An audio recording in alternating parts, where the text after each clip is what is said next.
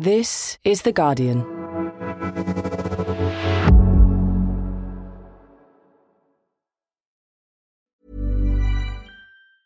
Tired of ads barging into your favorite news podcasts? Good news. Ad-free listening is available on Amazon Music for all the music plus top podcasts included with your Prime membership. Stay up to date on everything newsworthy by downloading the Amazon Music app for free or go to amazon.com slash news ad free. That's amazon.com slash news ad free to catch up on the latest episodes without the ads.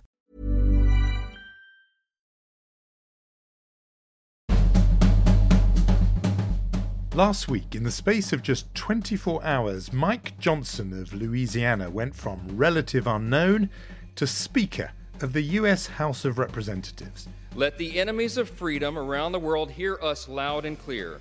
The People's House is back in business.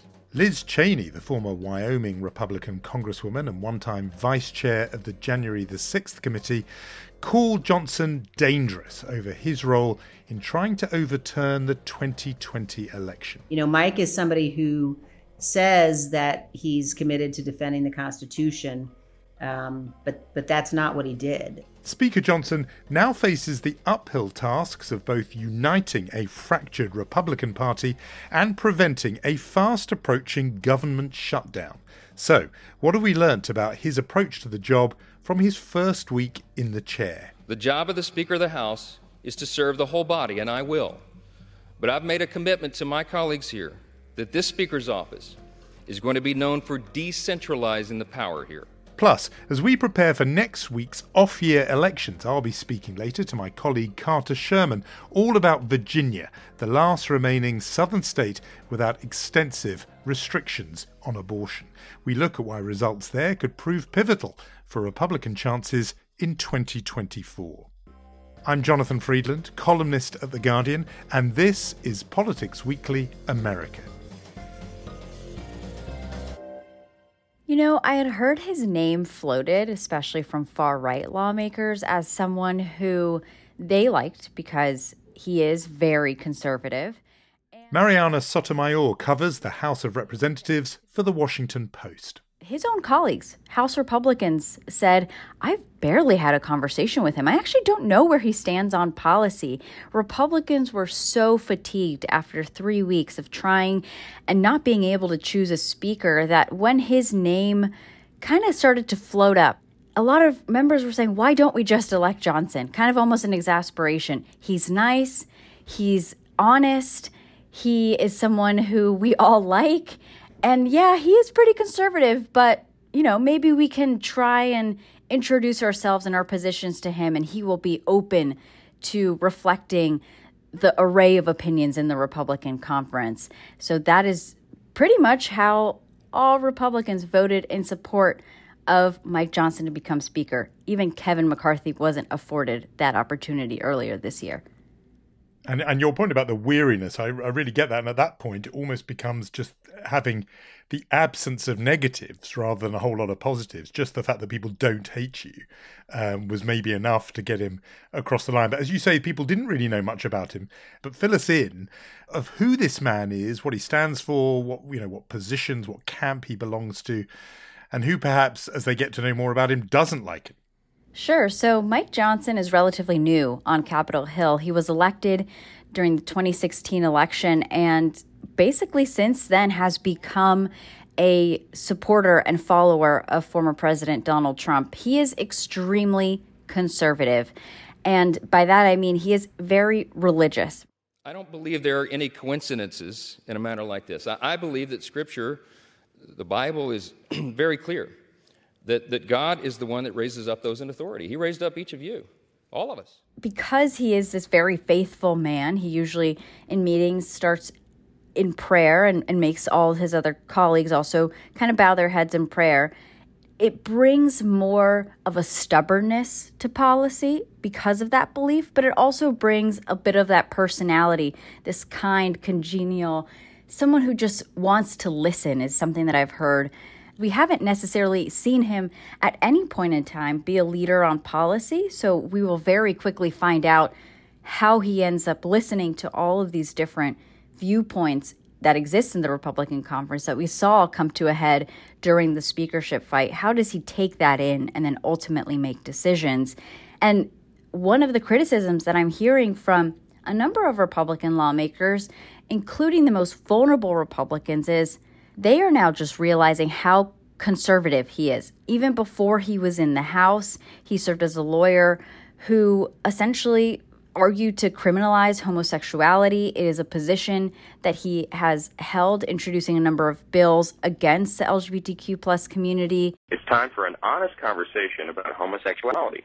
There's freedom to change if you want to. In the number of years he's been on Capitol Hill, he's also very staunchly against abortion of any kind.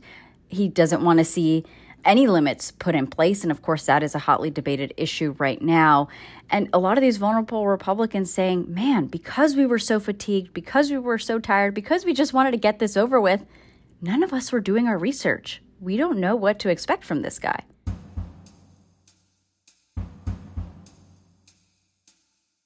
Yeah, I mean, because it's a you can spend a few moments with Google and you do get a sense of him. He said he's a big fan of 18th century values. You know, if you're into the 19th century, that makes you too moderate. He's going back to the 18th century.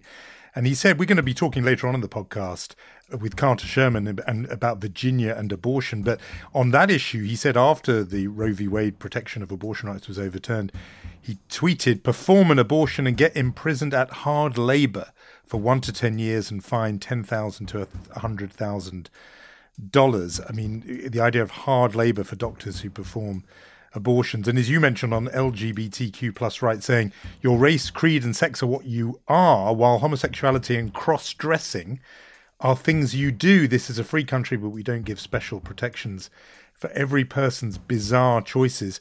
I mean, if you're telling us that colleagues had to uh, re- really find start you know going onto wikipedia have a look to see who this guy is is there any chance that the more they get to know of him and his positions he's also i mean i would say a climate change denier let alone skeptic um, that there's any chance that he might go the way of Kevin McCarthy and Jim Jordan and Tom Emmer, and they'll move against him because the other speakers have had a pretty short shelf life. Yeah, it's very interesting because, to your point, he, at least politically, has voted the same way that McCarthy has and that Jim Jordan has. But as you mentioned, neither Jim Jordan or McCarthy has spoken in such terms on these already controversial issues. And really, at this point in time, we're all going to be finding out just how long uh, Johnson survives. And the reason why is because he's going to have to make a lot of decisions in a short amount of time. The first one is going to be having to send supplemental aid to Israel. New House Speaker Mike Johnson says aid to Israel will be considered on the House floor this week. The catch? It will be a standalone measure.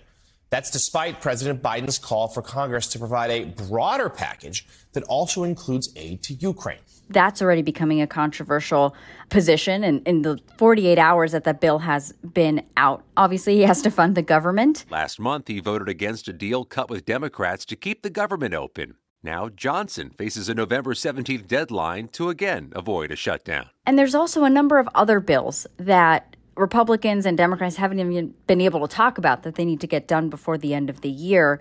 You know, to your question of just how long he survives, it's really going to come down to how does he work with the Senate? Because House Republicans under McCarthy adopted this position that, okay, we know that our bills are not going to become law. We wish they did, they're not going to. So let's pass the most conservative version possible to the Senate. They're obviously going to reject it, but they'll send back their version. And at some point, we're going to have to go in conference and negotiate between both chambers.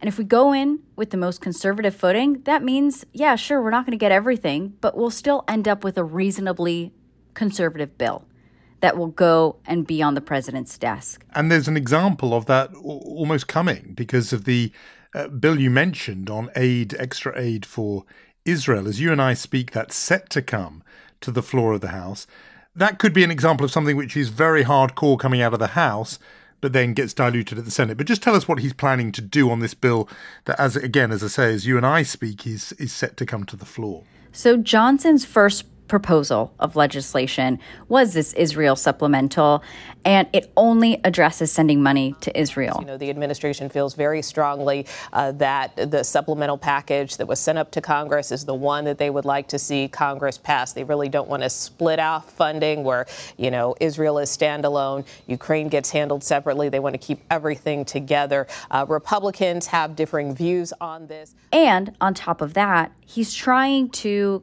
cross off a request from Republicans, something that we've heard all year since they've been in the majority, which is we need to cut spending. So, what he's proposed is okay, we'll send $14 billion to Israel, but we need to cut it from the IRS. That's the Internal Revenue Service, which collects Americans' taxes. Correct. To make it pretty short, House Democrats two years ago passed this very big bill called the Inflation Reduction Act, and in it, they allotted $80 billion to go towards the IRS, essentially to hire a number of employees because there's just a backlog of trying to process a number of audits. And Republicans during the midterm election essentially turned this into a big falsehood and said these IRS armed agents are going to come knocking on your door. They're going to go into your homes and take your money. Democrats, a big government is going to come after you. So this has become a Republican talking point. In the new Republican led House, they used their first vote to claw back some $70 billion in new funding for the IRS. As many Republicans have said, this is the lowest hanging fruit to just pull from and say, all right, in exchange for us allotting more money, take it away from the IRS. Republicans describing it as this offset, but it really isn't. Actually, removing this amount of money that Democrats were able to pass through when they had the majority actually reduces the deficit. Removing it would only continue to add to the deficit. So we're in this very weird political uh, square with Republicans. And, and people have told the speaker, hey, this doesn't do anything. This doesn't actually cut spending. And he keeps saying, no, it does. It does. It does. The big thing that's looming for uh, Speaker Johnson is this funding of the government. The deadline is less than three weeks away. Uh, people from outside the United States may not know, but that's how it works that the budget has to be, or the cash has to be sort of renewed uh, each time, and there's a deadline. And Republicans often don't like doing that because they think it just encourages the government to spend too much money it's always a very difficult thing for a Republican speaker to handle because, on the one hand, they've got ideologues who think you should starve the government of cash, and you've got others who are saying if we shut down the government, then we become extremely unpopular because people need the government for you know benefit checks and so on. How do you think, from what you've seen so far, Mike Johnson is going to handle this? And do you think he has the chops, the ability to save the government from yet another shutdown? So before he was elected, he kind of wrote this letter to colleagues saying, This is my position on government funding. And honestly, it mirrors a lot of what McCarthy was trying to do.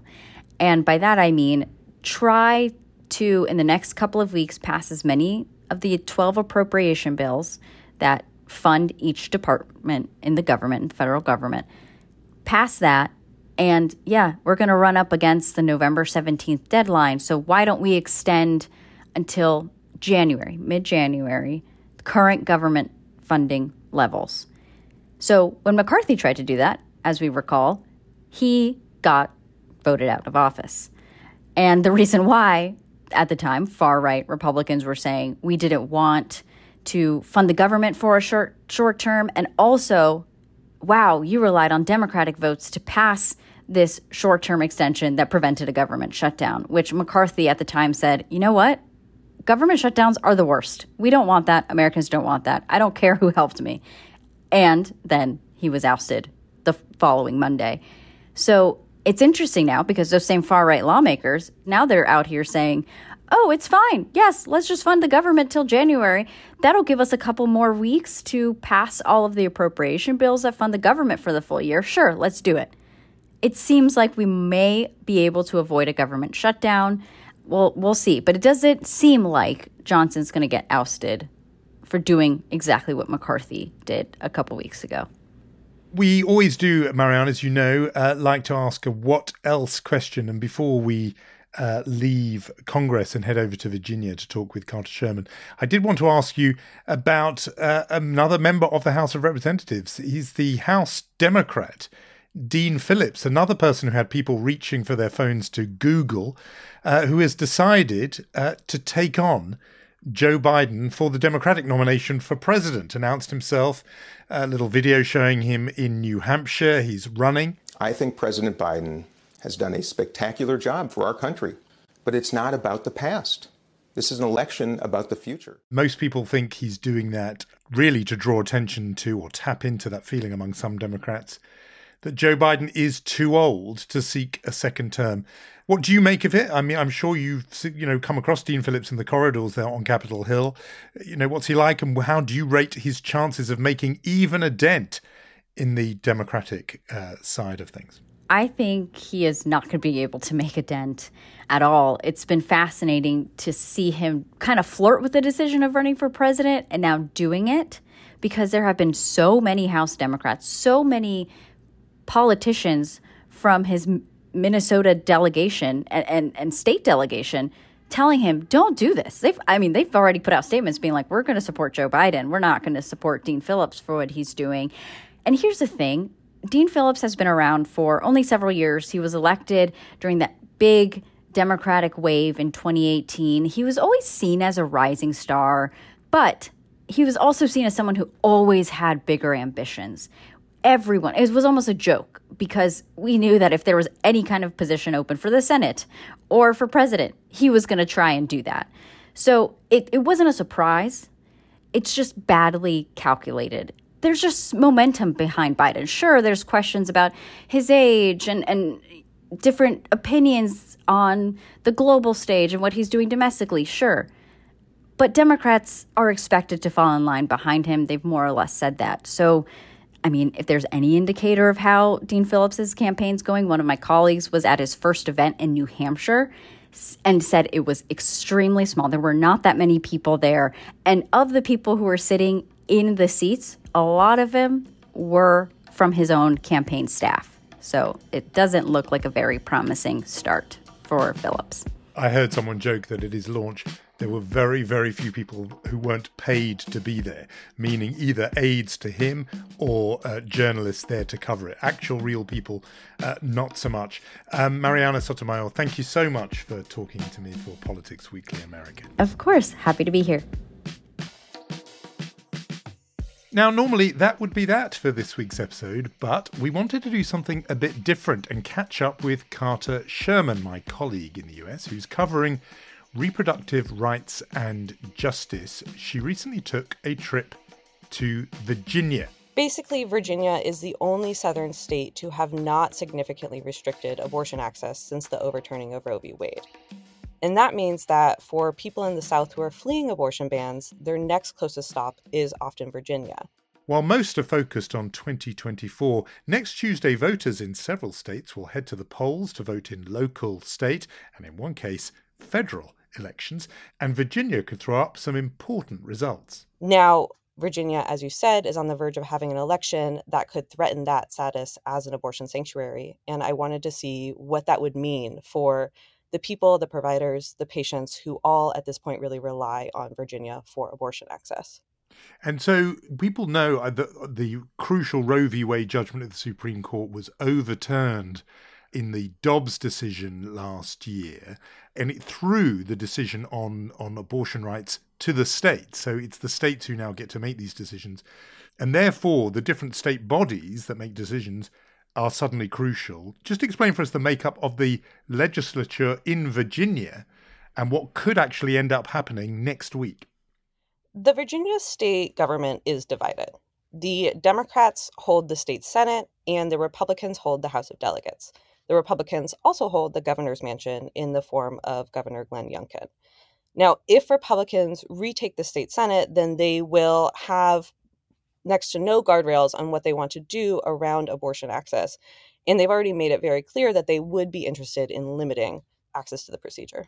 And this is interesting. You mentioned Glenn Youngkin. Some people, we've talked about him on the podcast before because people have wondered about him as a potential presidential candidate in 2024. And some like him as an alternative to Trump because they think he could have crossover appeal. Virginia, famously a purple state where it can swing between the two, and he's managed to uh, win over moderates and uh, and so on.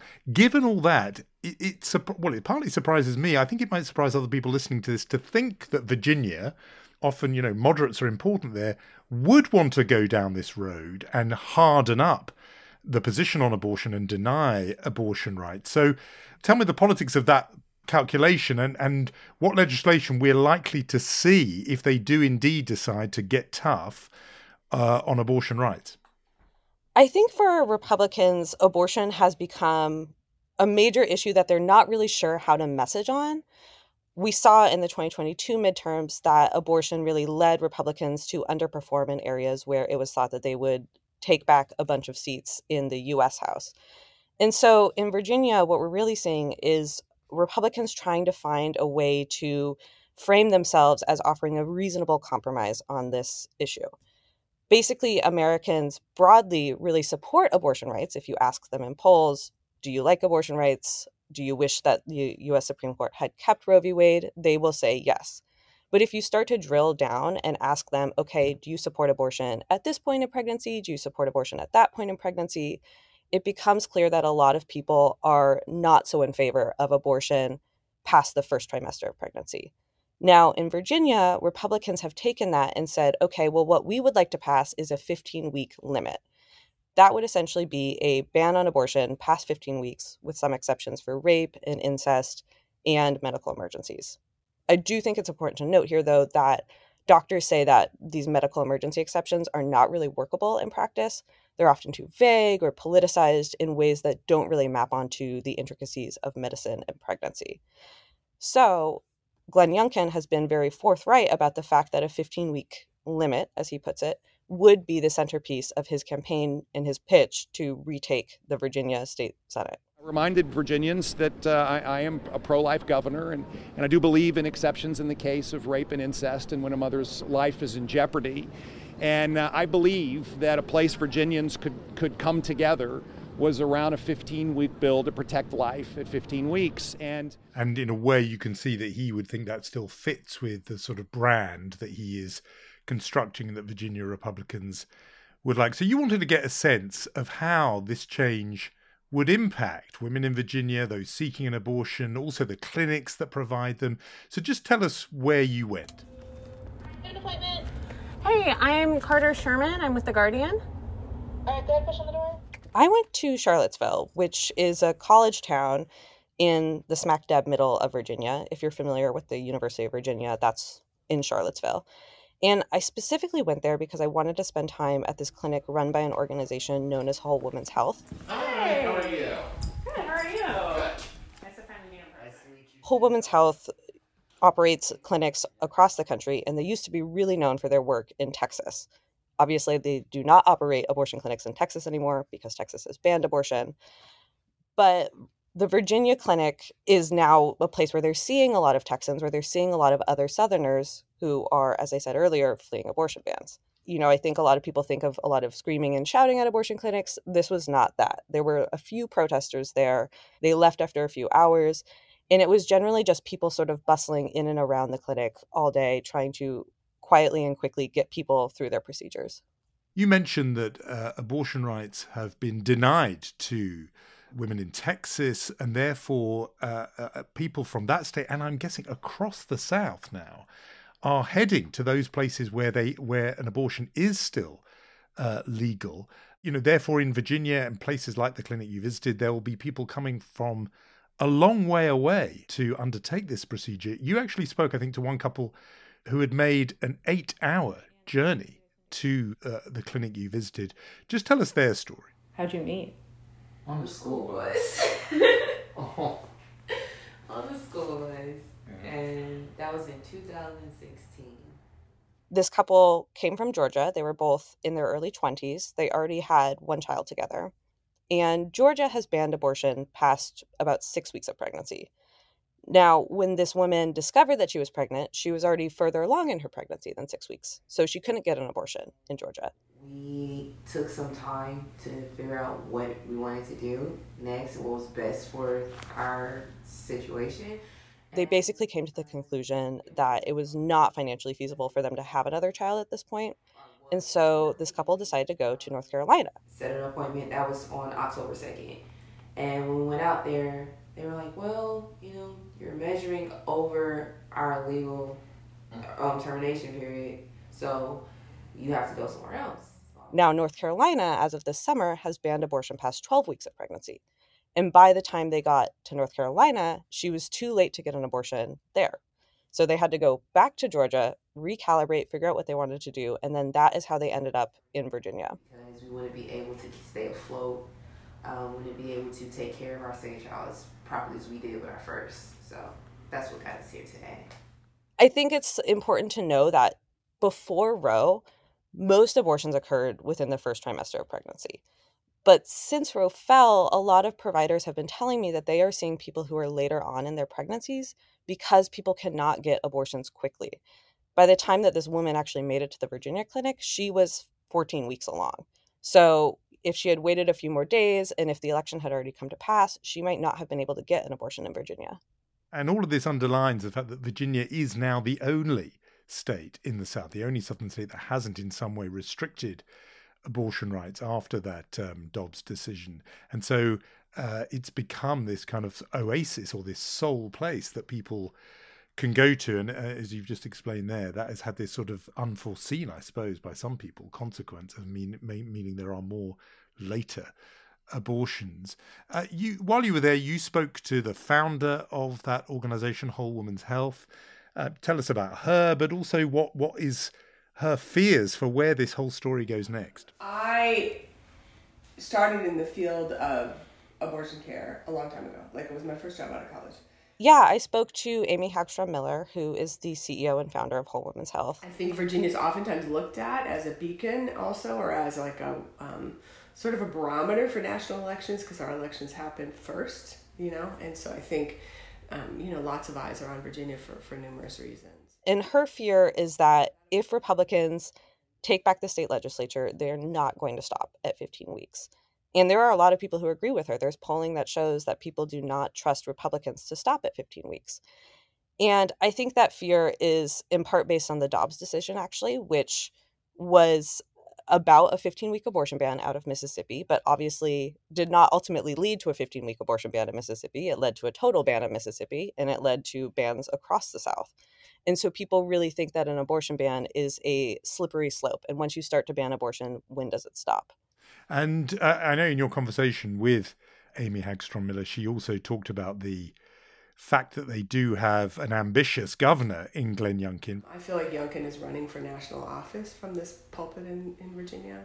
Virginia famously has term limits, so governors only ever serve one term. And this week in uh, The Guardian, our colleague David Smith wrote about murmurs and rumours that Youngkin could be quite a sort of serious challenger to Donald Trump. I mean, that he has some strengths that the other Republican candidates don't. Uh, we speak as Mike Pence, who was hoping to get uh, the some slice of the evangelical vote and had a very, very hard line on the abortion issue.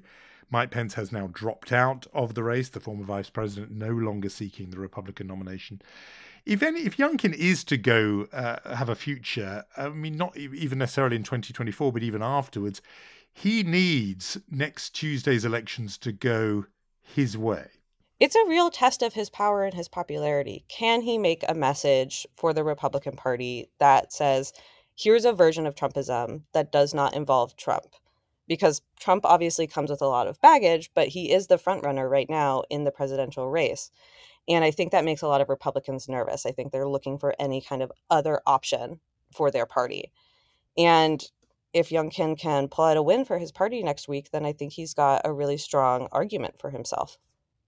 Yeah, he's got to be quick. Some of these deadlines are already passing to get on the ballot in some of those states, but you know he uh, there is still that talk around him. So we'll will be definitely watching those Virginia results as a kind of tell for his future and how Republicans are faring, especially when abortion is the big issue, whether it's explicitly on the ballot or not.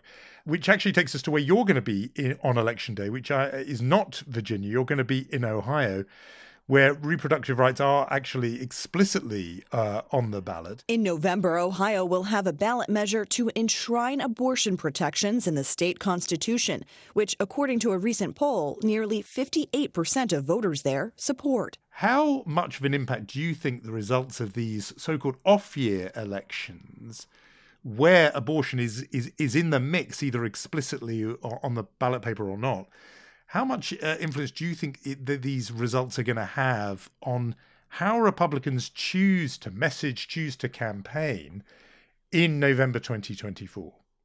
I think it's huge. I think Republicans are clearly scrambling for a message and they're desperate for any kind of evidence of something that will work. And that's what we're going to see in Virginia. Does a 15 week limit work for people? Limit, quote unquote. And can Republicans then take that policy and maybe export it to their own races? Anti abortion activists are pushing for a national 15 week ban. And so they would very much like to see this 15 week messaging work in Virginia. In Ohio, I think what we're going to see is a test of how sustained the outrage will be over Roe v. Wade.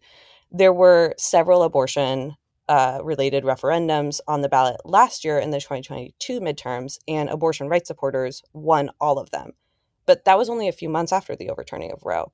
So, can people sustain that outrage and win again on abortion rights in Ohio this year? And if they do that, what lessons can they take from this race in order to keep people upset and angry about abortion next year?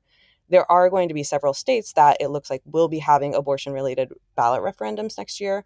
And all of the people who are working on those races are very closely watching Ohio.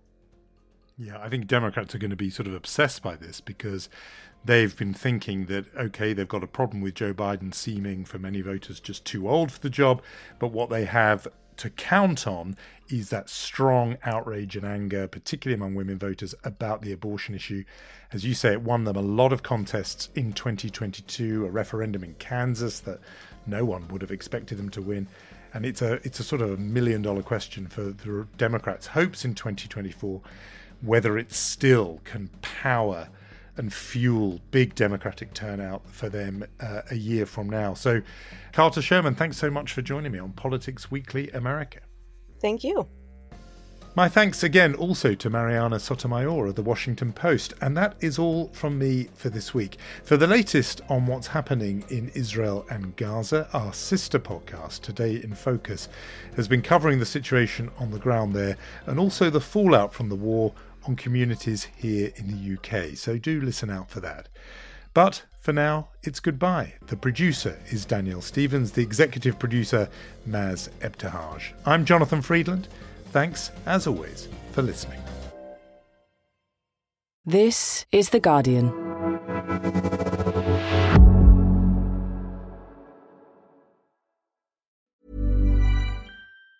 Tired of ads barging into your favorite news podcasts? Good news. Ad-free listening is available on Amazon Music for all the music plus top podcasts included with your Prime membership. Stay up to date on everything newsworthy by downloading the Amazon Music app for free or go to amazon.com slash news ad free. That's amazon.com slash news ad free to catch up on the latest episodes without the ads.